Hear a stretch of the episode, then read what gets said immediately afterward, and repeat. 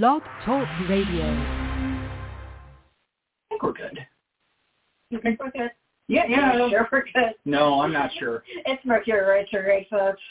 Talking about England. we are talking about England tonight, and there goes the birthday boy again. That, that was Nico. He's showing off. Yeah. All right. So, hi. How's it going, folks? We are competing with the Met Gala. It seems. So, uh, Oh, that's nice. that's tonight, apparently. Well, oh, That happy. was without the coronation.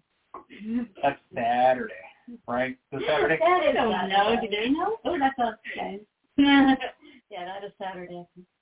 I don't know. Oh, but anyway, so yeah, so happy Monday. Happy May Day. May Day. Happy Beltane. Yeah. Yeah, Done. we hit it all. Cheers, We jump everybody. over fires today. Didn't build one. I should have. Yeah. This fireplace doesn't work behind us. I I jump I jump over a candle. It um can. yeah, it's a flame. Mm. With everything else going on, I, I don't necessarily trust myself to not. I had smoke in the into- kitchen, so you know You that did. counts, right? You did have smoke in the kitchen. That Hi counts. Patrick. Uh, but anyway, we won't get into that. But yep, we've had a lot going on. Kind of, sort of. I mean, tours going on, and uh, Yeah, we had a private tour booked today. yeah, yeah. So uh, amazing. Uh, Z is out handling that, and actually should be wrapping that up pretty much right now. I didn't. Maybe different for them. Uh, I think they finished inside Patrick Henry's mm. because they they, think so. they were they were looking forward to a cocktail, and uh, so I think we rerouted it for them to actually go back to Patrick Henry's and finish there with a cocktail inside. So yeah, And yeah. Alex and Baby are watching. Baby Charlie, is it? Clark. Clark. Baby Clark. I will remember this soon. It takes a few times. yeah, so, Sir, do not harass your sister. uh, His whole face. are you going to stop me? yes. Oh, Excuse me. So, but anyway, so yeah, the the cats are being cats, and um, so tours been going on. Still doing tours Thursday, Friday, Saturday night. Um, this coming Thursday, if you want to get out for something on the free side, at least uh, no no cover charge, so to speak, you can join. Um, go May the to fifth. May the fifth. You can go to uh, Rich Brow and uh, catch some Star Wars trivia. So You know you want to go. that'll be a fun. That'll be a fun time. Yes. But yeah, other than that, I mean, it's been kind of low key, kind of Trying to. Trying to. A whole lot of stuff that y'all don't need to know about. We know that you tuned in to learn, you know, learn, hear about stories from haunted England. Yes. So that's what we have for you tonight. And uh, Did you want to plug the festival? which oh oh oh, Oh, yes. And um, Mother's, is that Mother's Day? I don't day Day before before Mother's Day. Day before is Mother's Day. So May Good to know. 13th. May thirteenth, Um, Churchill Churchill, Spring Fest, yes, is at Liddy Park or Liddy Libby Hill Park. Liddy Yeah. Hill Park. Um, we will have a uh, tent. We and Zoe will be running it. So there is lots of fun, uh, spooky merchandise that you can purchase, including some Pride stuff that I built. Oh, because Pride stuff. I have too much on my wrist to put that out. We'll, So- we'll figure that out later. But and we are already confirmed we will be uh, At If- Nightmare Weekend. at Nightmare Weekend. That's a ways out, but it's going to be uh, October 13th, 14th, and 15th. The same folks that run Richmond GalaxyCon are coming back for Nightmare Weekend, and we are going to have a vendor booth there, and we're going to be presenting a few times. So if you want to go ahead and mark that out on your calendars, we got that coming up too. we No, that'll our help me put my Oh, We can do that tonight. Yep, we can do that. There's a whole lot of stuff between now and then too, and we'll fill you in along the way. But yeah, in the meantime, one Betty. England. Now, very, very, right off the top, we'll mention this is not London. We've done that. London is part of England. Yes, we realize that. There's a whole lot of spooky stuff there, but we are not talking about London at all tonight because number one, yes, we have already done a haunted London. We specifically did it around London transportation, so a lot of tube stations and stuff like that. So we also hit it in castles. Yeah, yeah, and uh, oh yeah, we we talked about yeah. So um, we've talked about London a couple times, and I'm sure with the amount of stuff that they have there, we will come back and revisit London more in future shows. But tonight is about uh, all the Other places all in the England. all the places in England. So just want to Not put all that the out places. there. What? Uh, I Actually, don't York know. did not make York's it. gonna make I it. know. How very dare I- you? York's gonna be its own. okay, Yeah, York- I, I guess that makes sense. York's The most got plenty. York qualifies for its own show. Yeah, I so, agree. I agree. York is a very special. Yeah, Yes, so there's a there's a lot lot of stuff. I mean, England's It's old. England's old. It's Yeah. super haunted. Yeah. So we're going to be talking about some really old stuff tonight. And there's a fun mixture of road haunting, puppy haunting. Yes, Patrick, that one's for you. Um, be careful with these puppies. Yeah, Oh wait, or is that Mhm. next week's show? that That, might be next. that week. might be next week's show. So These puppies are okay. yeah, yeah, okay. Anyway, you want to you want to take it off the top? All right, so England is a small but highly varied country with global impact over the last several centuries that we can't, you know, overstate. But as the cornerstone of the United Kingdom, it has long sported the title of the empire of, excuse me, empire on which the sun never sets. While the global power has waned in recent decades, England is still a well-established country that punches above its weight. It is the center of the capital, excuse me, at its center is the capital of London, a renowned city of the arts, culture, architecture, and history, and royal coronation this weekend.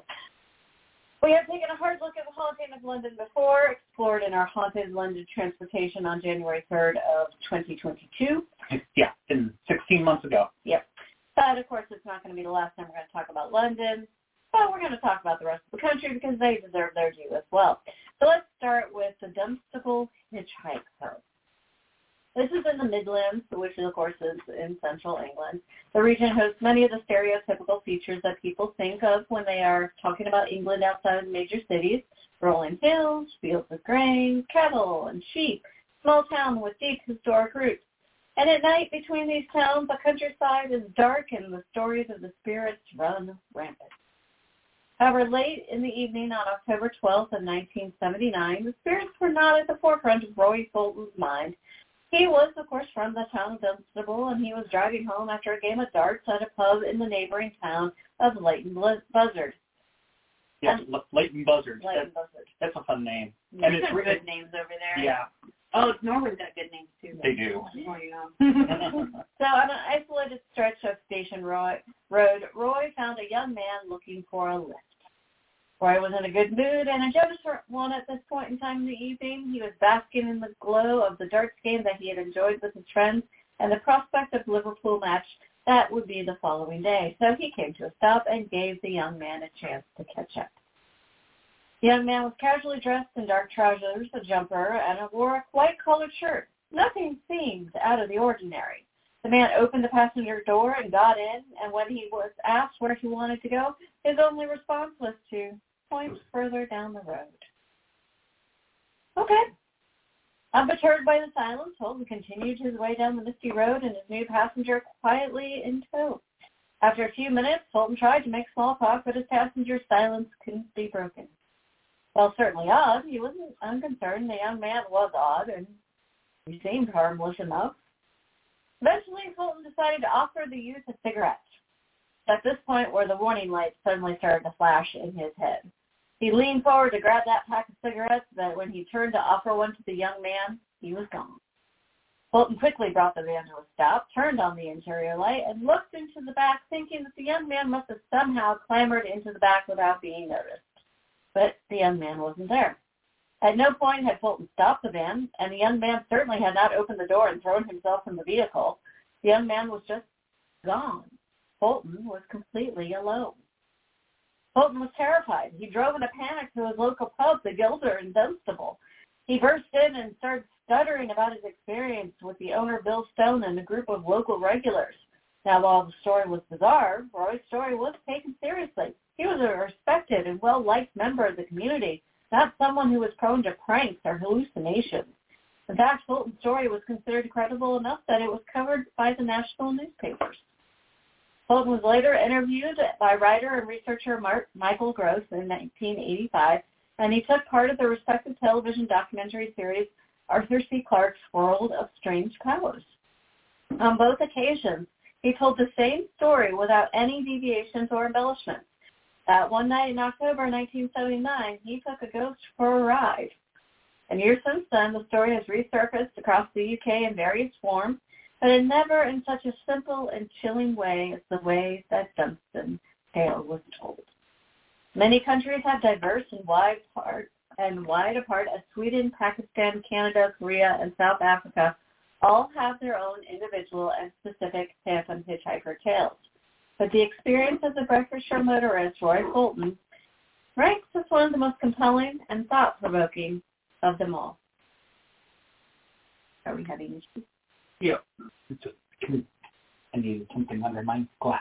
Ah, you needed a, a The coaster, but the coasters that were all here seem to be MIA. uh, that would be the Cat. cat. That would be the cats, exactly. I have steel coasters too. Yep. They just knock them off. Probably on the floor or something, out of sight, out of mind. But in any case, so moving along. Now, this is this is one of my favorite stories. So this is your story, Patrick. Yeah. So, in 1902, Sir Arthur Conan Doyle published a story that stood out, even amongst his renowned Sherlock Holmes series of books. This novel featured the legend of a curse, an attempted murder, and a diabolical canine of supernatural origin. We are, of course, referring to The Hound of the Baskervilles. Dun, dun, dun. Well, Doyle's mystery novel was a work of fiction from start to finish with a less than supernatural solution. Tales of phantom hounds have been told across England for generations. One of these tales comes from the northern reaches of England in Yorkshire from an apple farmer by the name of Ames. Ames had always had a tree in his orchard that struggled to provide healthy fruit. Before becoming ripe enough to harvest, the apples on this tree would wither and rot, frustrating and puzzling Ames to no end. One day, Ames was chatting with his friend Charles when he started to hear a snarling sound as if a group of dogs were getting ready to attack. Ames only had one dog on the farm, and it was nowhere in sight at the time. He was relieved to realize that Charles could hear the snarling as well, though that didn't help to answer the question of where the snarling was coming from. The two men followed the sound and it led them to the troublesome withering tree. As the tree came into view, the men were faced with a stunning sight. The misty figure of a man in black and green riding apparel was backed up to the tree, his arms flailing about as if he were fending off some attacking hounds. While no hounds could be seen, the growling continued, and the man continued to flail about. Unsure what to say or do, the two men watched as the man in green and black gradually faded away along with the sounds of the growling hounds. Ames was curious as he was frightened, uh, was as curious as he was frightened about the encounter, so he started to do a little digging into the farm's history. Ames had bought the farm with little consideration of the numerous generations of other owners who had come before him, and one of the first things that jumped out at him was that there was a history of dogs on the farm, particularly a pack of, pack of wolfhounds that were, uh, excuse me, foxhounds, Foxhound. foxhounds, yep, they were kept there in the 1880s. The man who bought the, uh, brought them to the farm was a master huntsman who loved the hounds and treated them kindly. Unfortunately, the huntsman died in an accident, and the dogs long mourned his passing. As tragic as the huntsman's death was for the dogs, their fate was about to get worse. Another man stepped in to buy the farm, and the deal included the foxhounds in the sale. This new owner was drastically different from his predecessor. He was a cruel being that abused everyone and everything when he had too much to drink. He would beat the foxhounds and feed them sparingly. Eventually, the foxhounds had enough. They attacked the cruel man, chasing him into the apple orchard. They cornered him against a tree and tore him to bloody shreds. The man's blood soaked the ground, poisoning the soil with the blackness of his soul. From that day forward, the tree would only produce wilted fruit. While Ames was doing his research, the sound of the growling hounds returned night after night at the same time. Ames's heart hurt for the fate of the foxhounds that were treated so badly, but he wasn't sure what he could do himself. He reached out to a friend with a penchant for the paranormal, Lieutenant Colonel Lowe. Ames explained the experience and the history with Lowe, and Lowe developed an idea to peacefully draw the foxhounds away from the withering tree. Lowe advised Ames to find a living huntsman with a reputation for treating his hounds well and bring him to the farm with his hunting horn when the haunting was active. Ames asked around in the farming community and he was referred to a huntsman named Perkins. When Ames explained what he wanted per- Perkins to do, the huntsman was incredulous, but Ames was persistent and seemed honest enough.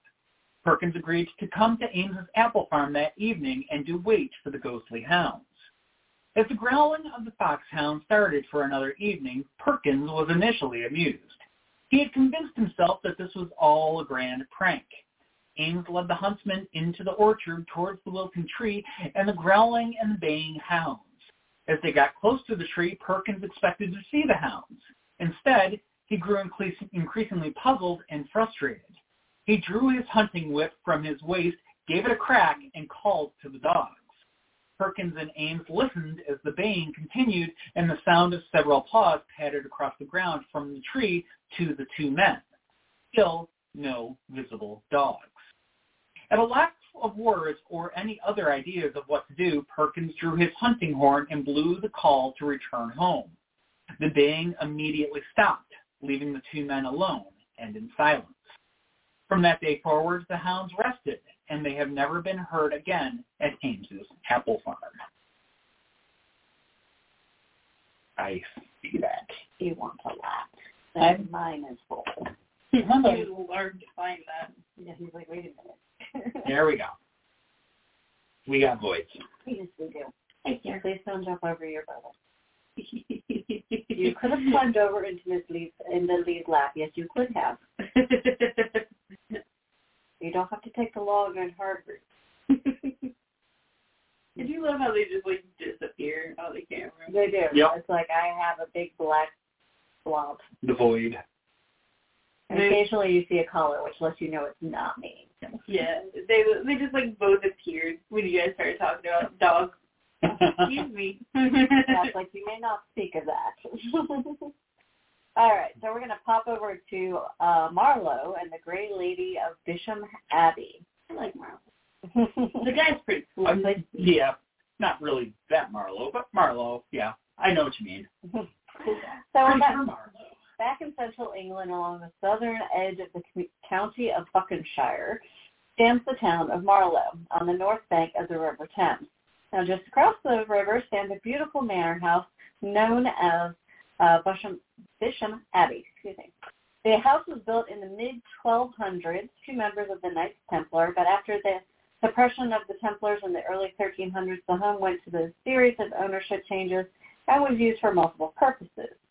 Queen Elizabeth of Scots was confined here uh, for a time during the war, Scottish Wars of Succession, and in 1337, the first Earl of Salisbury attempted to make the site a religious center with the construction of Bisham Priory next door. Now, the priory never became the big pilgrim site that the Earl had hoped for. The monks did actually live there until King Henry VIII dissolved the monasteries in 1530s.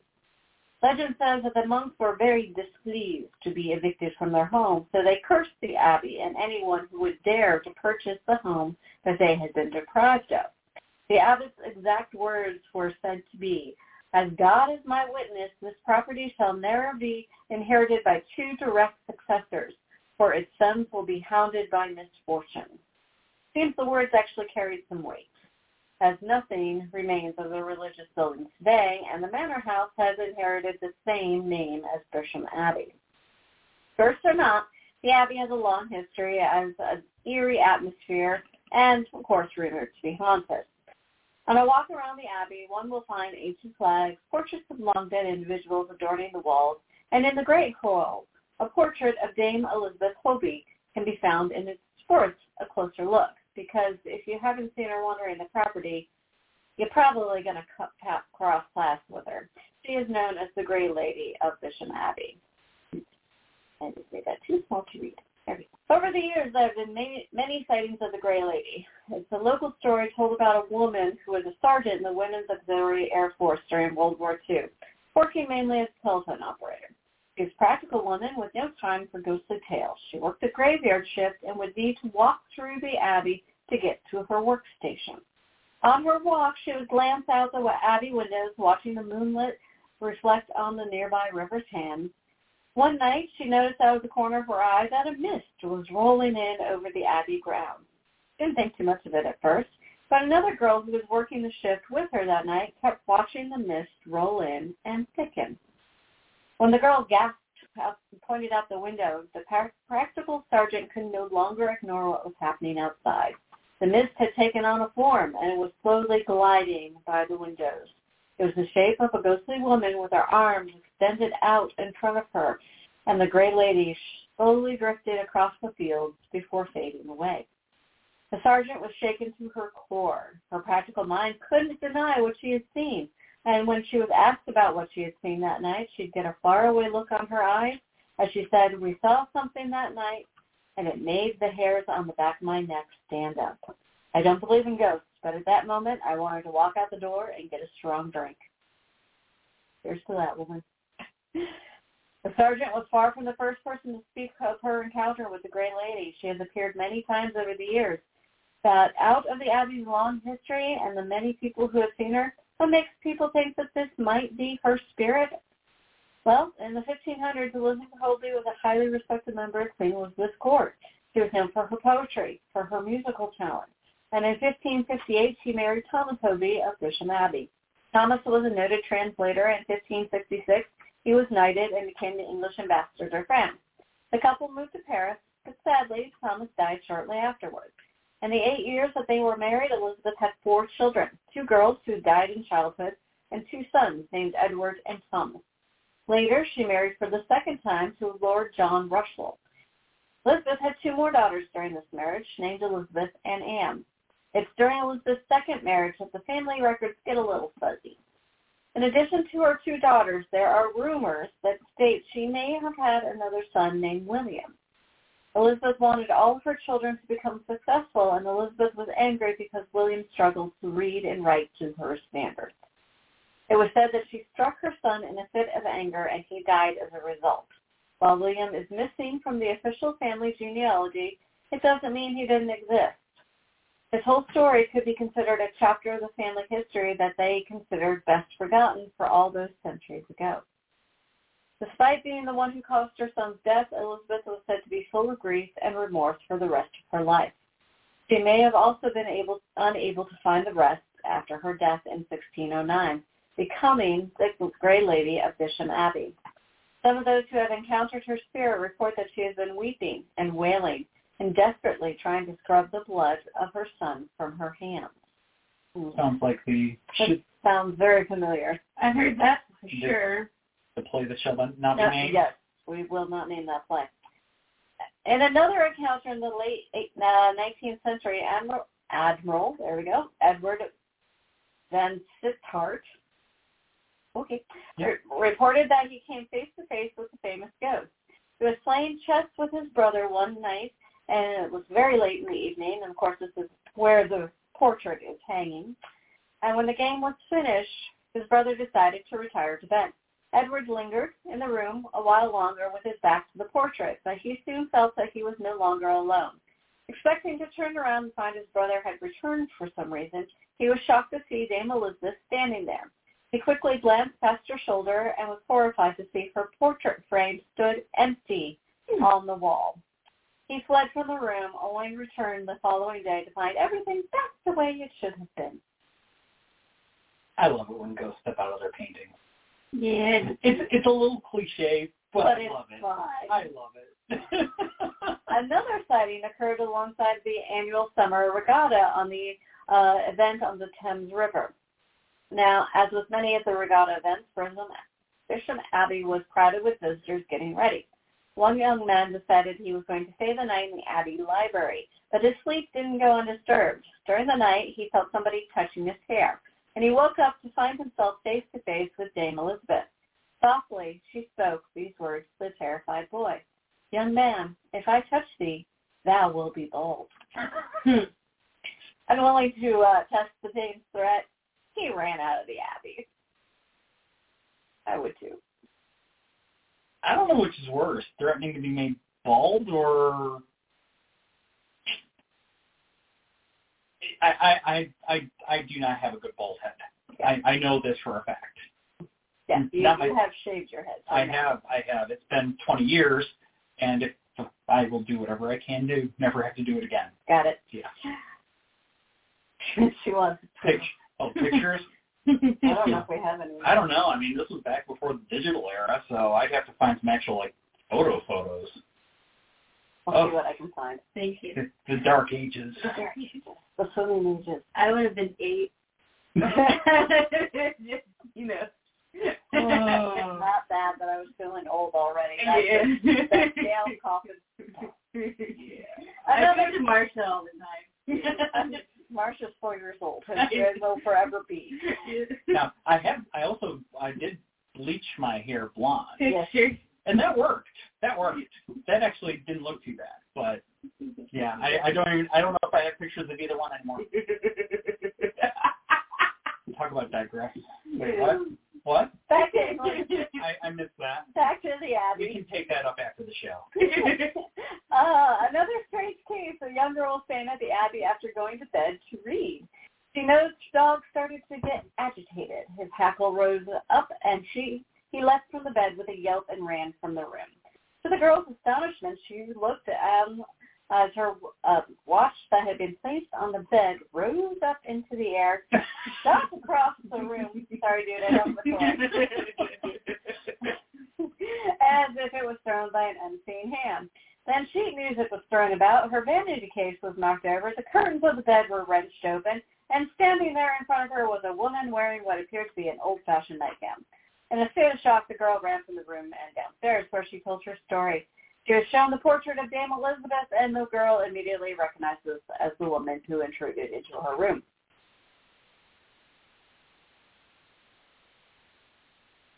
Carrying on. Carrying on. That one was kind of a little bit of an abrupt end. It was. It was. So I, I did not do a very good Like, job. is there an un, is like an inside joke here that I'm not aware of? no, no, there wasn't. No, That's no. all his. Yeah, I'm sorry. That that was a, I guess you could say a misedit on my part. so tired. Uh, so hard to be the birthday boy. It is. He, he's been so much trouble today. so much trouble today. Well, not really much different than the other day. He just thinks he's going to get away with it today. He's not. hey, if you are over 30, you are not old. You are a dinosaur. Patrick! I love Mr. Rat. Mr. Rat. I'm a unicorn, Patrick. Get it right. That that is what I tell all the kids these days to call me old. I am a dinosaur. okay. All right. Okay. Cutesy Rar, by the way. Cutesy Rar. Proceed to tell them how hard it was taming saber-toothed tigers. I can accept this. I can. Thank you. Yeah, no, I'm a unicorn. And when I'm not a unicorn, I'm a dragon. Oh, cheers. Cheers. Yes, I would get my drink, but then I'd smush a Vincent. Read the rest. Yep. Sorry, Patrick. I I know. Oh, anyway, all There right. might be a slight bit of punchiness today. Just a smidge. It's okay. It's all good. But uh, yeah, so we're gonna we will move along to our next general location. I say general location because we are going to a region with several haunted locations. Yeah, you need it. huh? I might. So, in the north of England, in the Lake District, the county of Cumbria is home to the highest peaks and deepest lakes in England. It's also the location of several manor houses, which have acquired a reputation for otherworldly phenomena. Kendal, along the River Kent, we have historic Levens Hall. Originally consisting of a tower built in 1350 to defend the border against the Scottish raiders, Levens Hall expanded through the Elizabethan era to become the landmark manor home that it is today. Many families have called Levens Hall home over the centuries, but some of the residents there have taken up a more permanent residence over the years, whether they were invited in or not. The most notable of which is known as the Grey Lady. Yes, we have another Grey There's Lady. a lot of gray ladies in England, by the way. Yes, they're all over the place. Why aren't they evergreen? Good question. Mm-hmm. Might be the filter. Mm.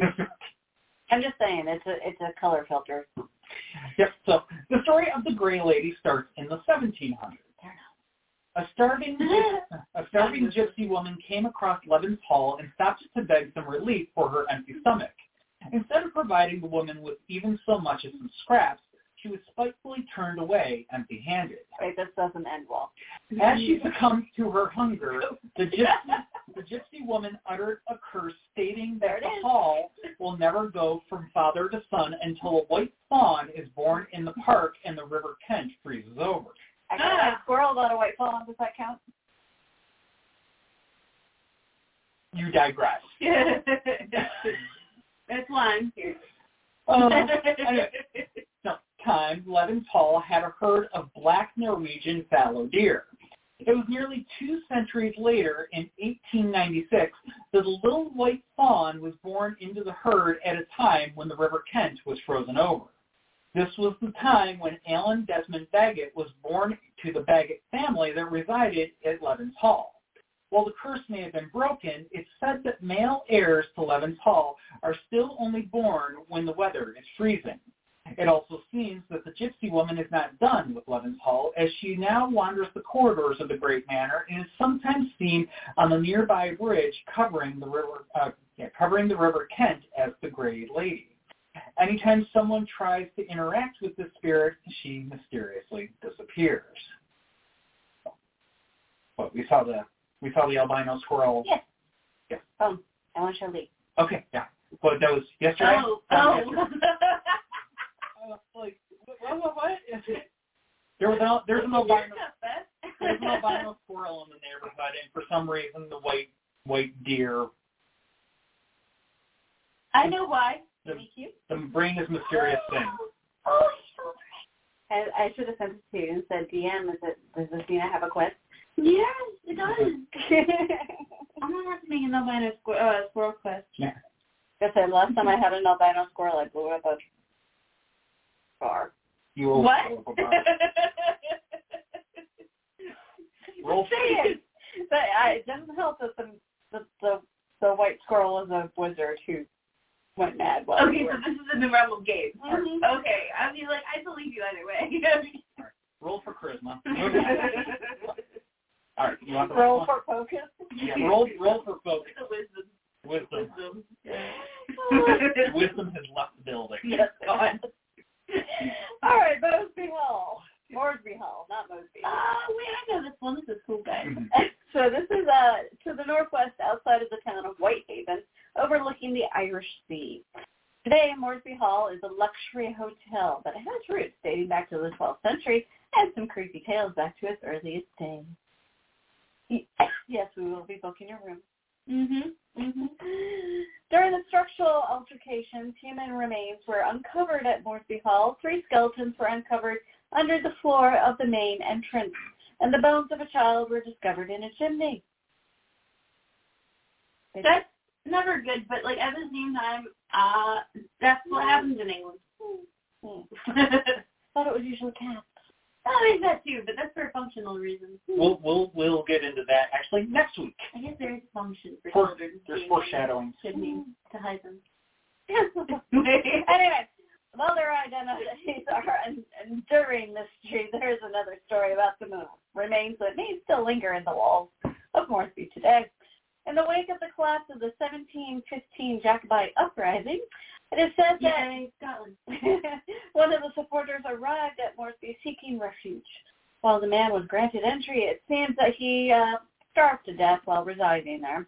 Instead of burying him or disposing of his body in some other traditional way, the legend is, is that he was walled up in a hidden room and that he has been found to this day.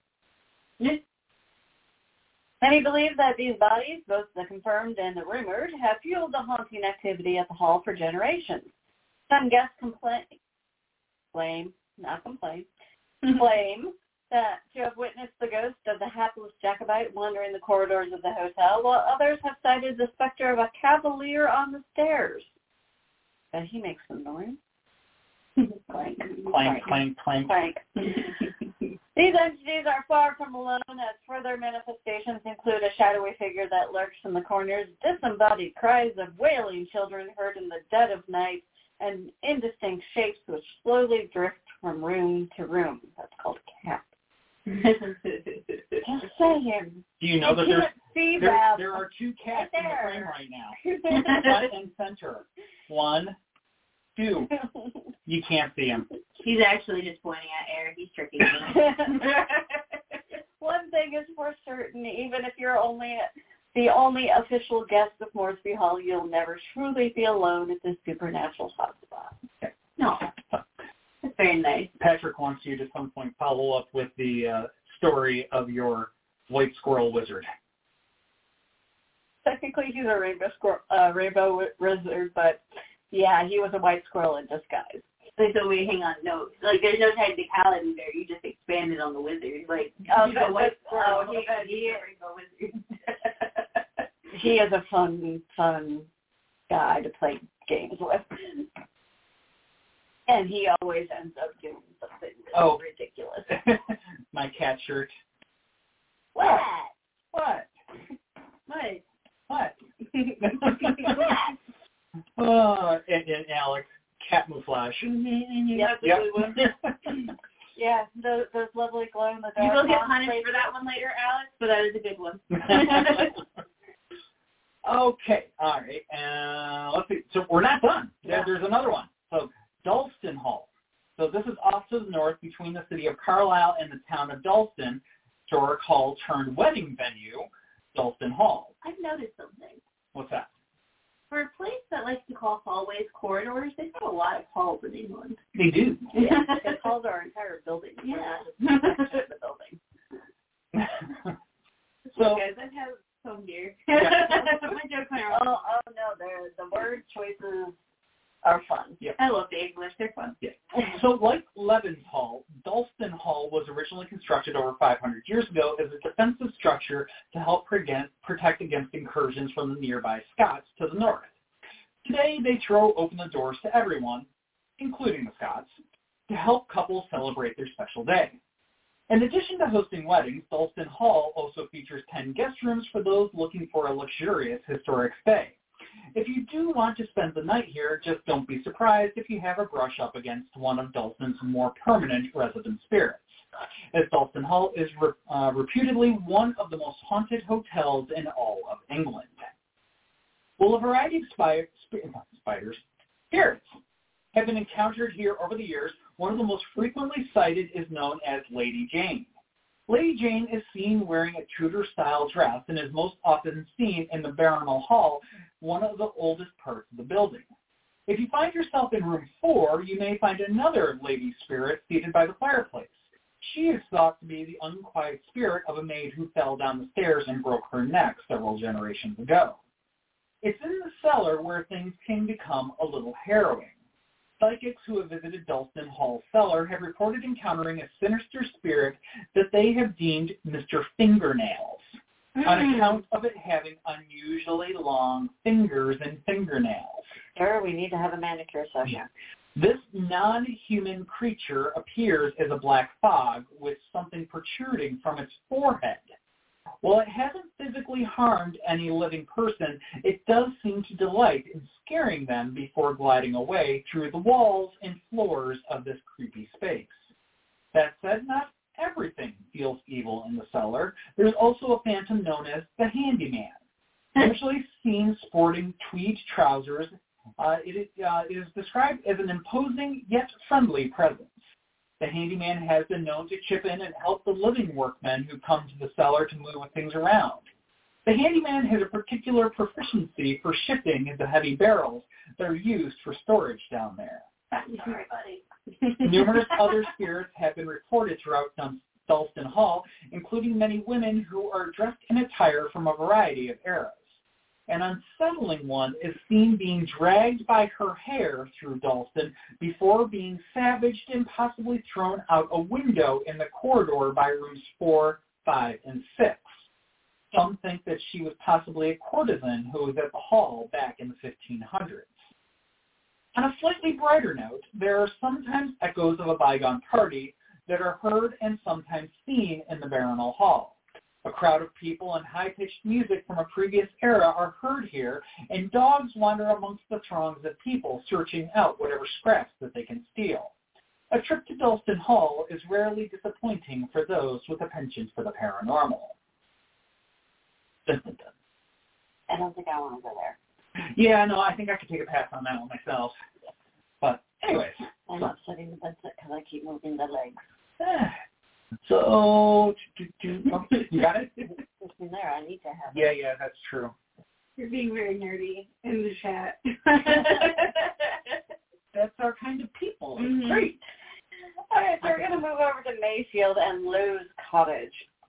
Um, we head back to the central part of England in uh, County Staffordshire, where, of course, it's not going to be much that makes this village stand out among other villages dotting the English countryside, but Lowe's Cottage is a 200-year-old farmhouse that definitely qualifies as a historic standout uh, in, of course, our world in the United States. But it seamlessly blends into England's historic landscape because they've been around longer.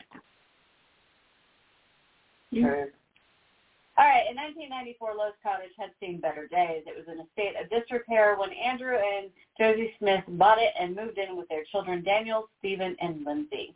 Their dream was to renovate it into their forever home. The charming little house was a, had had no known violent past that they knew of, and the location was peaceful and quiet. Couple looked forward to their new life on the farm, but their plans were about to get upended in the most unexpected and, of course, terrifying way.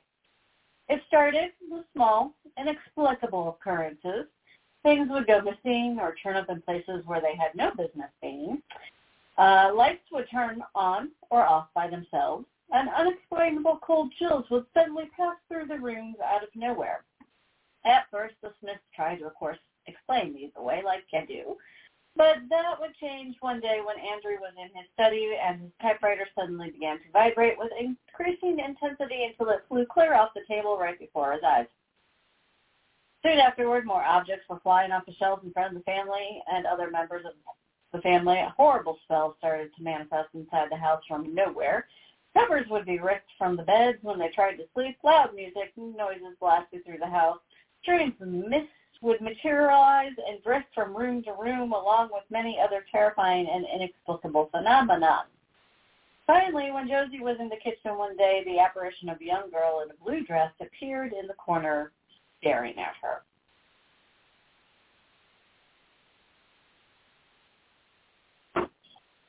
Unfortunately for the Smiths, things were just heating up. Um, the shadows would lurk about in the house and would sometimes even make physical contact with the Smiths, poking, pushing, prodding them, and in one case, lifting up Josie's dress. One evening, Josie was terrified to wake up to the sensation of hands around her neck, which tightened their grip on her as if strangling her, even though no one else was in the room with her at the time. And another time she woke up pinned to the bed by an unseen entity. Andrew had a horrifying experience of his own when he allegedly was suddenly surrounded by a thick fog that made it seem as if he were moving underwater. He would claim that he had sensed an evil presence there in the fog with him, and he claims that he had then felt a pressure building up in the house and in his head, reaching an almost unbearable intensity, threatening to make him lose consciousness before suddenly stopping as the fog abruptly dissipated as if it had never been there. Alarmed by these increasingly sinister supernatural events, the Smiths asked the previous owners, sisters Susan Melbourne and Sandra Podmore, uh, about the paranormal activity in the home, only to be told that the structure had no history of such activity.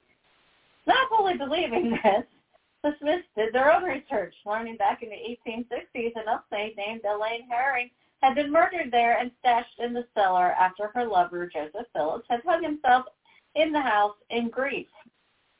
Thinking that they had found the metaphorical smoking gun, the Smiths brought in Reverend Mockford, who would perform five exorcisms at the property and which witnessed much of this paranormal activity himself. Among the various strangeness he experienced, there were walls weeping water, a bright light that filled one of the rooms, and one on one occasion a bowl of holy water filled with a vile-smelling fog. None of the exorcisms worked, and the Smiths went about making plans to move out. However, the Smiths would have problems selling their haunted home as the stories of the activity made the rounds in the community. No one wanted this problematic paranormal home, and the Smiths reduced the building selling price by fifty thousand pounds. That's a lot. That's a lot of money.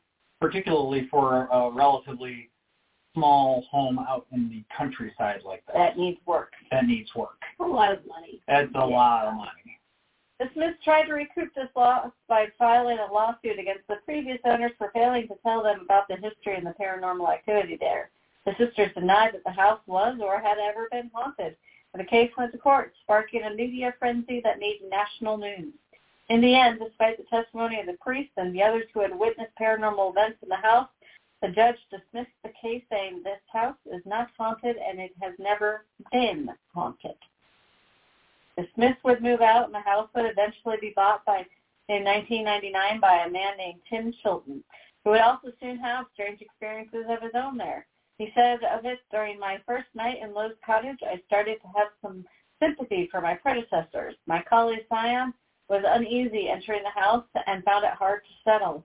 Lights switched on and off, and there were sudden changes in temperature, and my TV would turn itself on.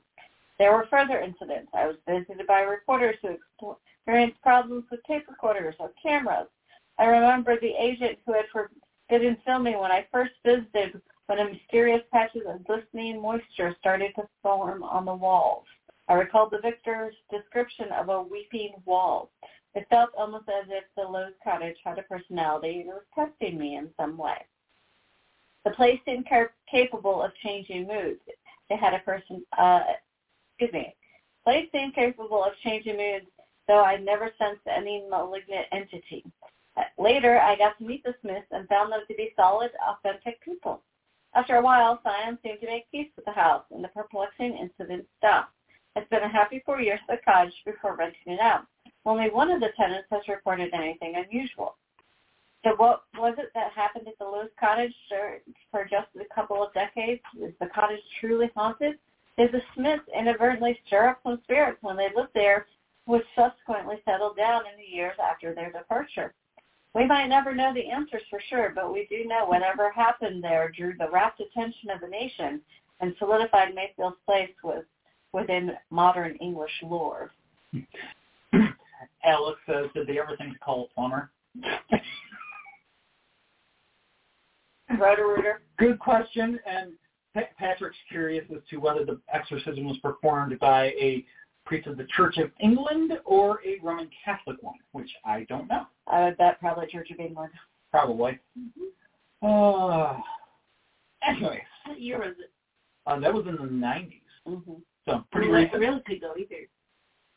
Yeah. In the 90s. It, it was um, very recent, rel- relatively speaking. Because in the 90s, the, the uh, Catholics were sending a lot of priests out to England. Yeah, those Catholics. And now we're on to the place where Chris really wants to go. Yes. Where? Just Chris really wants to go. Vacation time. This is fantastic. So, moving to the far southwest of England, we will arrive in County Cornwall. Renowned for its beautiful beaches and untamed moors, Cornwall is a land unto itself. At the center of this county is the town of Bodmin, and on the edge of town is the imposing Bodmin Jail. A gray hulk of granite looming over the town, Bodmin Jail has dominated the landscape here since its construction in the 1770s. Constructed by Napoleonic prisoners of war using 20,000 tons of granite quarried on Bodmin Moor, it was built with lofty goals as a visionary forward-thinking place. It was the first British prison to hold prisoners in individual cells, thinking that this solitary confinement would provide better opportunities for prisoners to reflect on their crimes and repent. As the years went on, these lofty goals fell by the wayside. In 1869, when the law had changed so that you could no longer be put in prison for being in debt, Bodmin Jail had spare capacity. The jail gave a portion of its buildings to the Royal Navy to become a naval prison. During World War I, the prison housed some British treasures, such as the crown jewels. In 1923, the last of the civilian prisoners left the building, and the facility completely closed in 1927. In the years since its closure, Bodmin Jail has seen numerous uses as a privately owned structure. It first it did a stint as a casino in the 1930s, but in more recent years it saw life as a museum. It was open for daytime visits and occasional evening events like ghost walks. Just two years ago, Bodmin Jail was converted into a luxury boutique hotel. More on that in a moment. First, let's be clear that Bodmin Jail, despite its aspirations, was a brutal place to wind up as a prisoner, particularly for the poor. The story of one young boy really drives this point home. At the age of six, he was homeless and living alone on the streets. He begged and stole to survive, but was eventually caught when he was nine years old for stealing a couple pennies worth of ink. He was initially sentenced to death for his crime, but this was commuted to a sentence of life transportation, aka exile, likely to Australia. For those who are not lucky enough to be exiled, they will be treated to scant rations, usually just enough bread, cheese, and water to survive. You would be allowed to bathe once every few months. You would serve hard labor, encouraging you to learn the error of your ways. Interesting method of hard labor at Bodmin Jail was a treadmill which prisoners would walk on to create power for the jail's corn mill. Prisoners would take turns 15 minutes on the treadmill, and 15 minutes picking apart old rope for a total of eight hours a day, six days a week.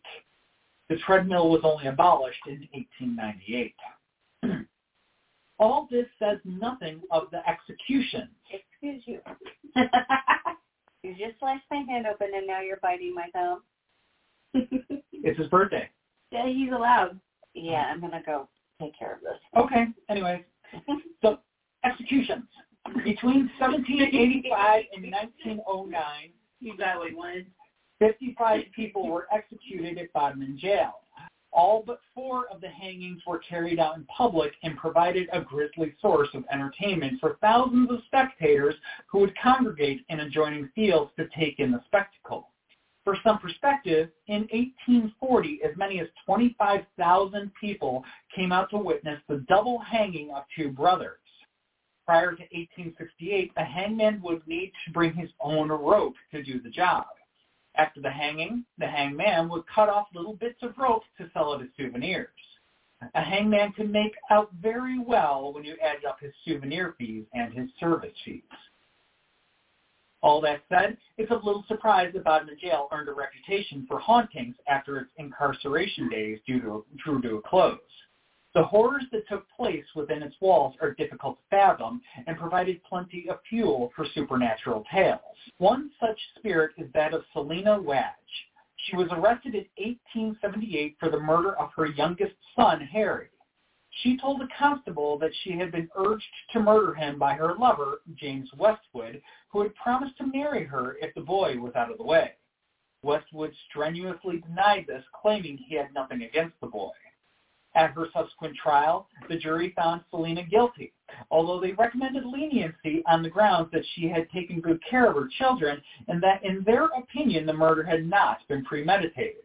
But the judge, Justice Denman, disagreed and sentenced her to death. On Thursday, August 15, 1878, a sobbing Selina was led from her cell to the gallows, clutching a white handkerchief. Her last words, Lord, deliver me from this miserable world. And precisely at 8 a.m., the executioner pulled the lever of the trap and sent her plummeting to her death. Her body, still clutching the white handkerchief, was left dangling for an hour before being cut down and buried within the prison grounds. Her ghost, though, still wanders the prison, where she tries to reach out to small children who often inquire about the crying lady in the long dress. Then there's the story of Matthew Weeks, a crippled farmhand who was arrested for the murder of his lover, Charlotte Dymond. Charlotte's and Rough Tor, one of Bodmin Moor's most striking landmarks, on Sunday, April 14, 1844. Weeks was found guilty of the crime, and he was hanged at Bodmin on August, in August 1844. 20,000 people turned out to witness his final moments. Matthew's spirit to be restless, restless as numerous people have reported seeing him pace through the jail, pleading his innocence. For her part, Charlotte's ghost, clad in a gown and silk bonnet, is still said to appear at the site of her murder on the anniversary of her death. It may be that she is restless at the thought that her real murderer was not caught. In recent years, hindsight has lent some credibility to Matthew's claims about his innocence. If true, it's hard to fathom what, what, what must have been going through Matthew's mind in his final days. Then there's William Hampton, the last man to be executed at Bodmin Jail. Hampton was convicted of murdering his girlfriend, Emily Tredrea. It's believed that William and Emily became engaged to be married in 1908, but after a few months, Emily had second thoughts and broke off the engagement. William broke into Emily's family home and ended her life. He was convicted in June 1909 and executed a month later. William was one of the few to be executed in the new gallows that were constructed in 1897. Over a century after his execution in 2017, a couple was touring the jail by themselves when they captured the image of a slight figure in a black outfit on camera.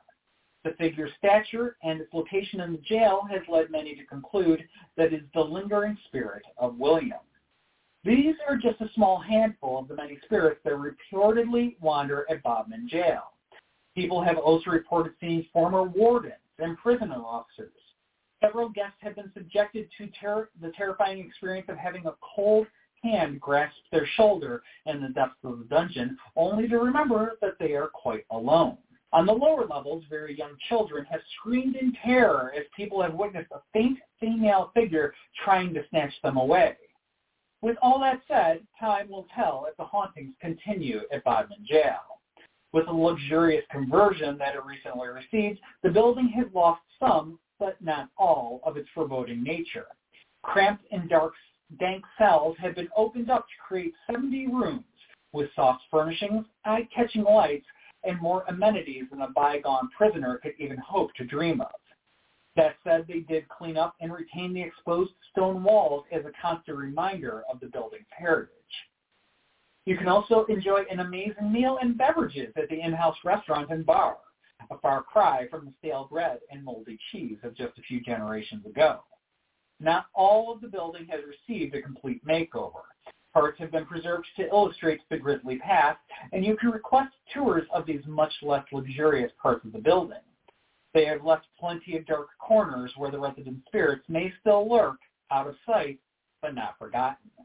If dark tourism is your thing, Bodmin Jail is a must-visit if you find yourself in County Cornwall. I want to go. What? No. What?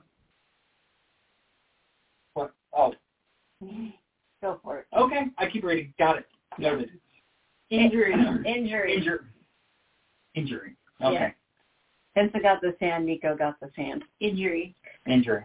I I am not allowed to. Yeah. Noted. All right. So, moving on.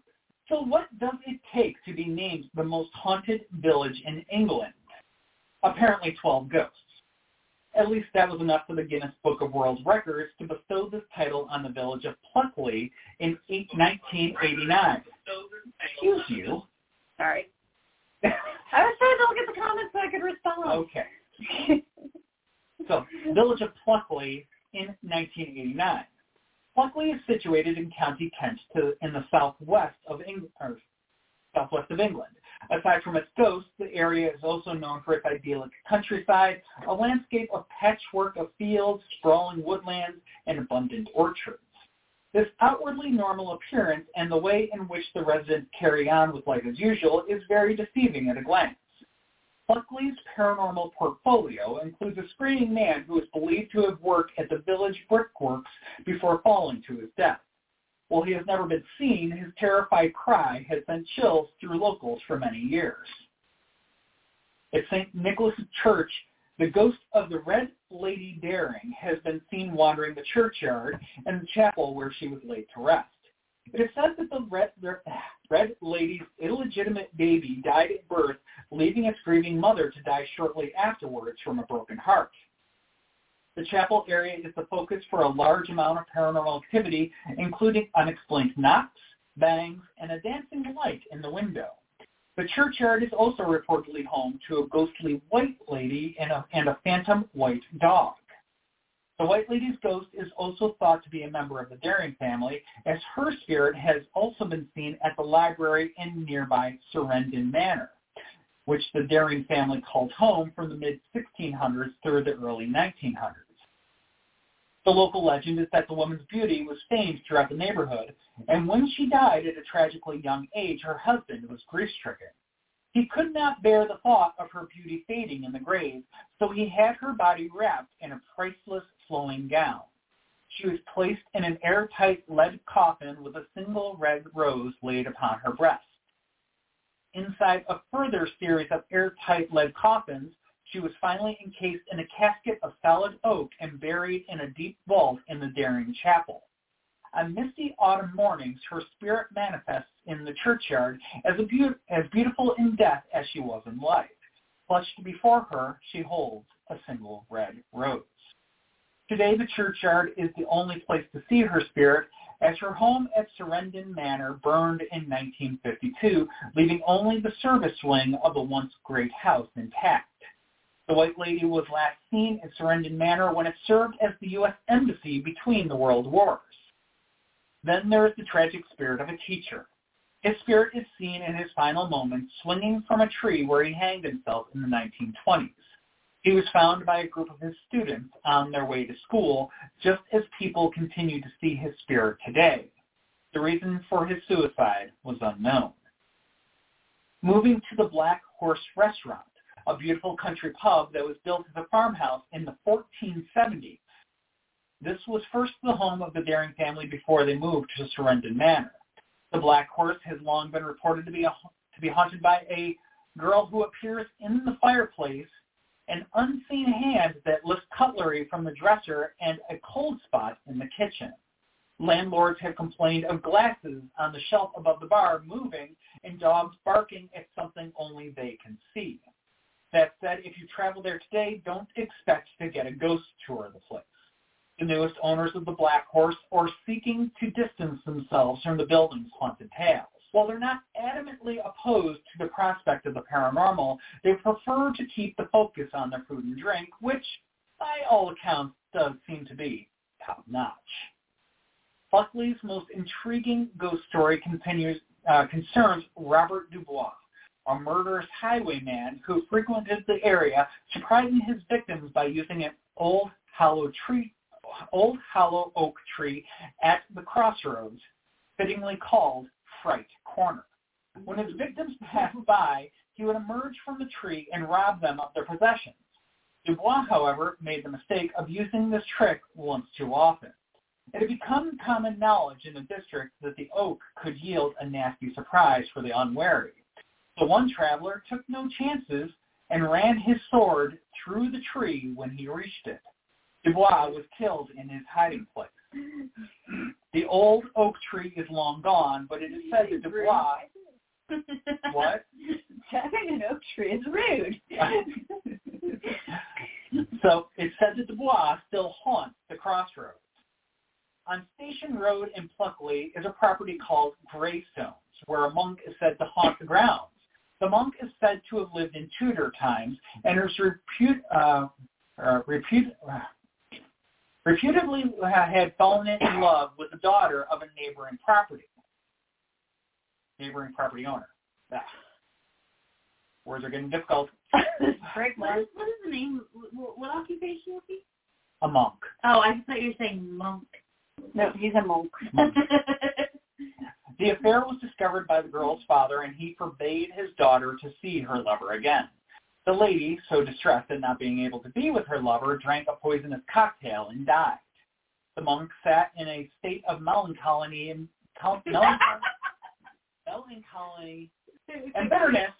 Melancholy. Yes, thank you. I got you. Word.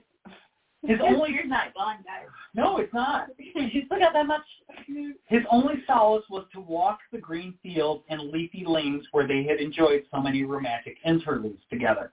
As the years passed, he sank deeper into depression, pining for his dead lover, and finally died of a broken heart. His ghost, however, continues to wander the neighborhood to this day. Elvey Farm has long been known as the haunted hotel in the area, where numerous ghost sightings have been reported over the years. The oldest part of the farm was built in 1406, and there's also a collection of stables and outbuildings dating from the 16th to the 18th centuries. The most prominent spirit at the farm is that of Edward Brett. He was the farmer here at the turn of the last century. As the story goes, in 1900, he gave his wife 15 shillings and a penny to each of his children. He then whispered to his wife, were uh, were his last words to his wife were, "I will do it." He then walked calmly into the old dairy and committed suicide by shooting himself. Edward Brett reportedly still haunts the premises. Owners of the farm and guests of the hotel have seen his ghost on numerous occasions. Staff and visitors have often reported hearing the words, I will do it, whispered in their ear, as well as the sounds of disembodied footsteps and creaking floorboards. This is just a sampling of the ghostly tales to come out of this little haunted corner of England, a beautiful village with a not-so-secret spooky side. So again, that was the village of Pluckley. And that was our last story for this evening. I think it's very impressive that you can say the word Pluckley without melancholy. Melancholy. Melancholy. Melancholy. That's what, that's what wants to come out of my mouth. I don't know why. Melancholy. Uh, yeah, we do things, guys. We like, do. You So- should check out the stuff that we do. yes. really, uh, our, we do not get quite so tongue-tied uh, giving our tongue tales on our tours.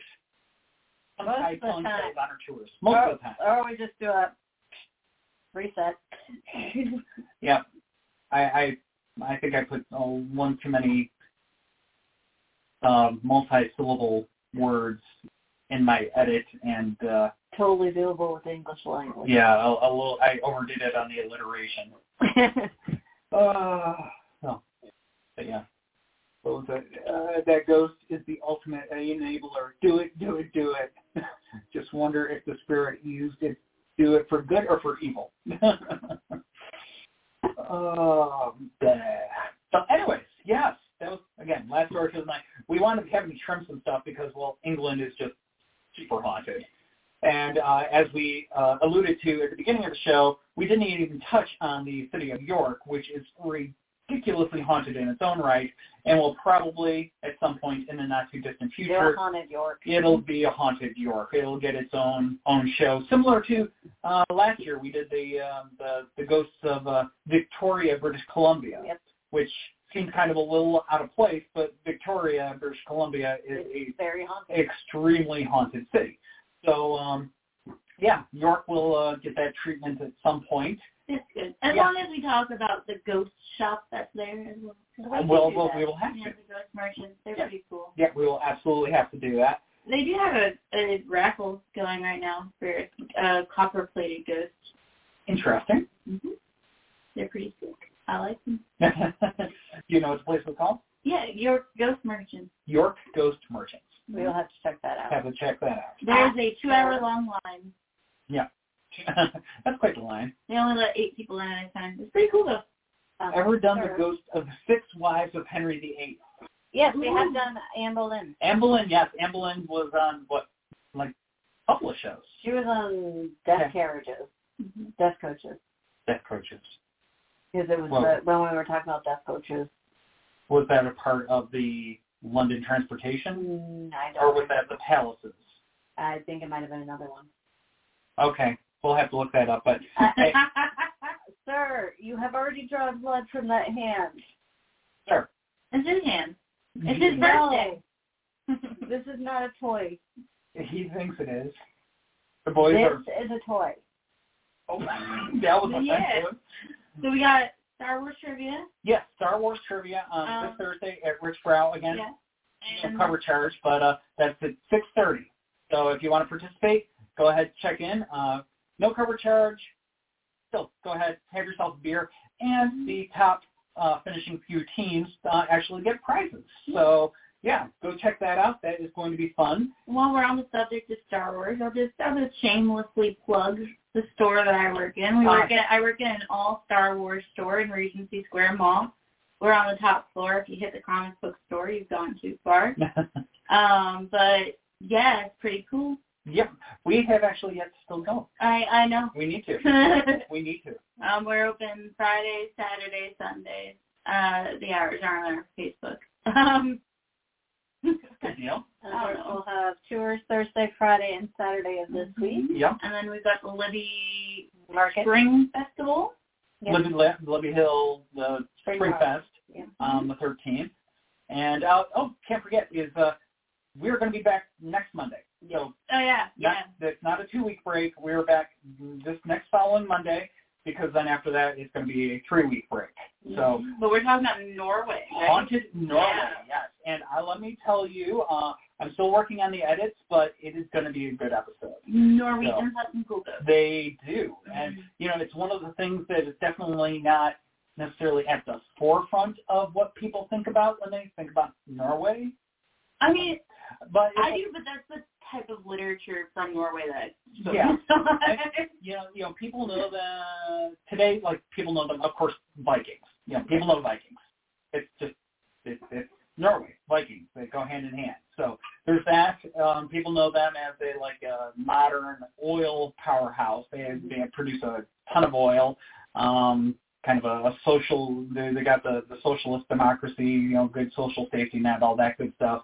A couple other things, but um, and and you know there's there's certainly Norse mythology. You know everybody knows Thor and Zeus and stuff like that. Or not Zeus. Not um, Zeus. uh, Oh, That's yeah. not Odin, Odin. I've had too much to drink. I'm going to stop talking. You talk. Loki, Thor, and Odin and Freya. Yeah. Sorry, everybody. But yes, all of them. Um, but yeah, so they they know that, but actual like ghost stories. That that's yeah. Yeah, I found some interesting ones. Yeah. So, So, but let's see, a couple other comments. and at the end of the month, we're also doing Haunted Japan. yes, that's going to be I guess four weeks from now. Yeah, it's going to be the very end of the month. Are you Yep. using my notes? What? We need. Um, did you use? Mm-mm. No. No, that's part of editing. Okay. Anyways, Awesome.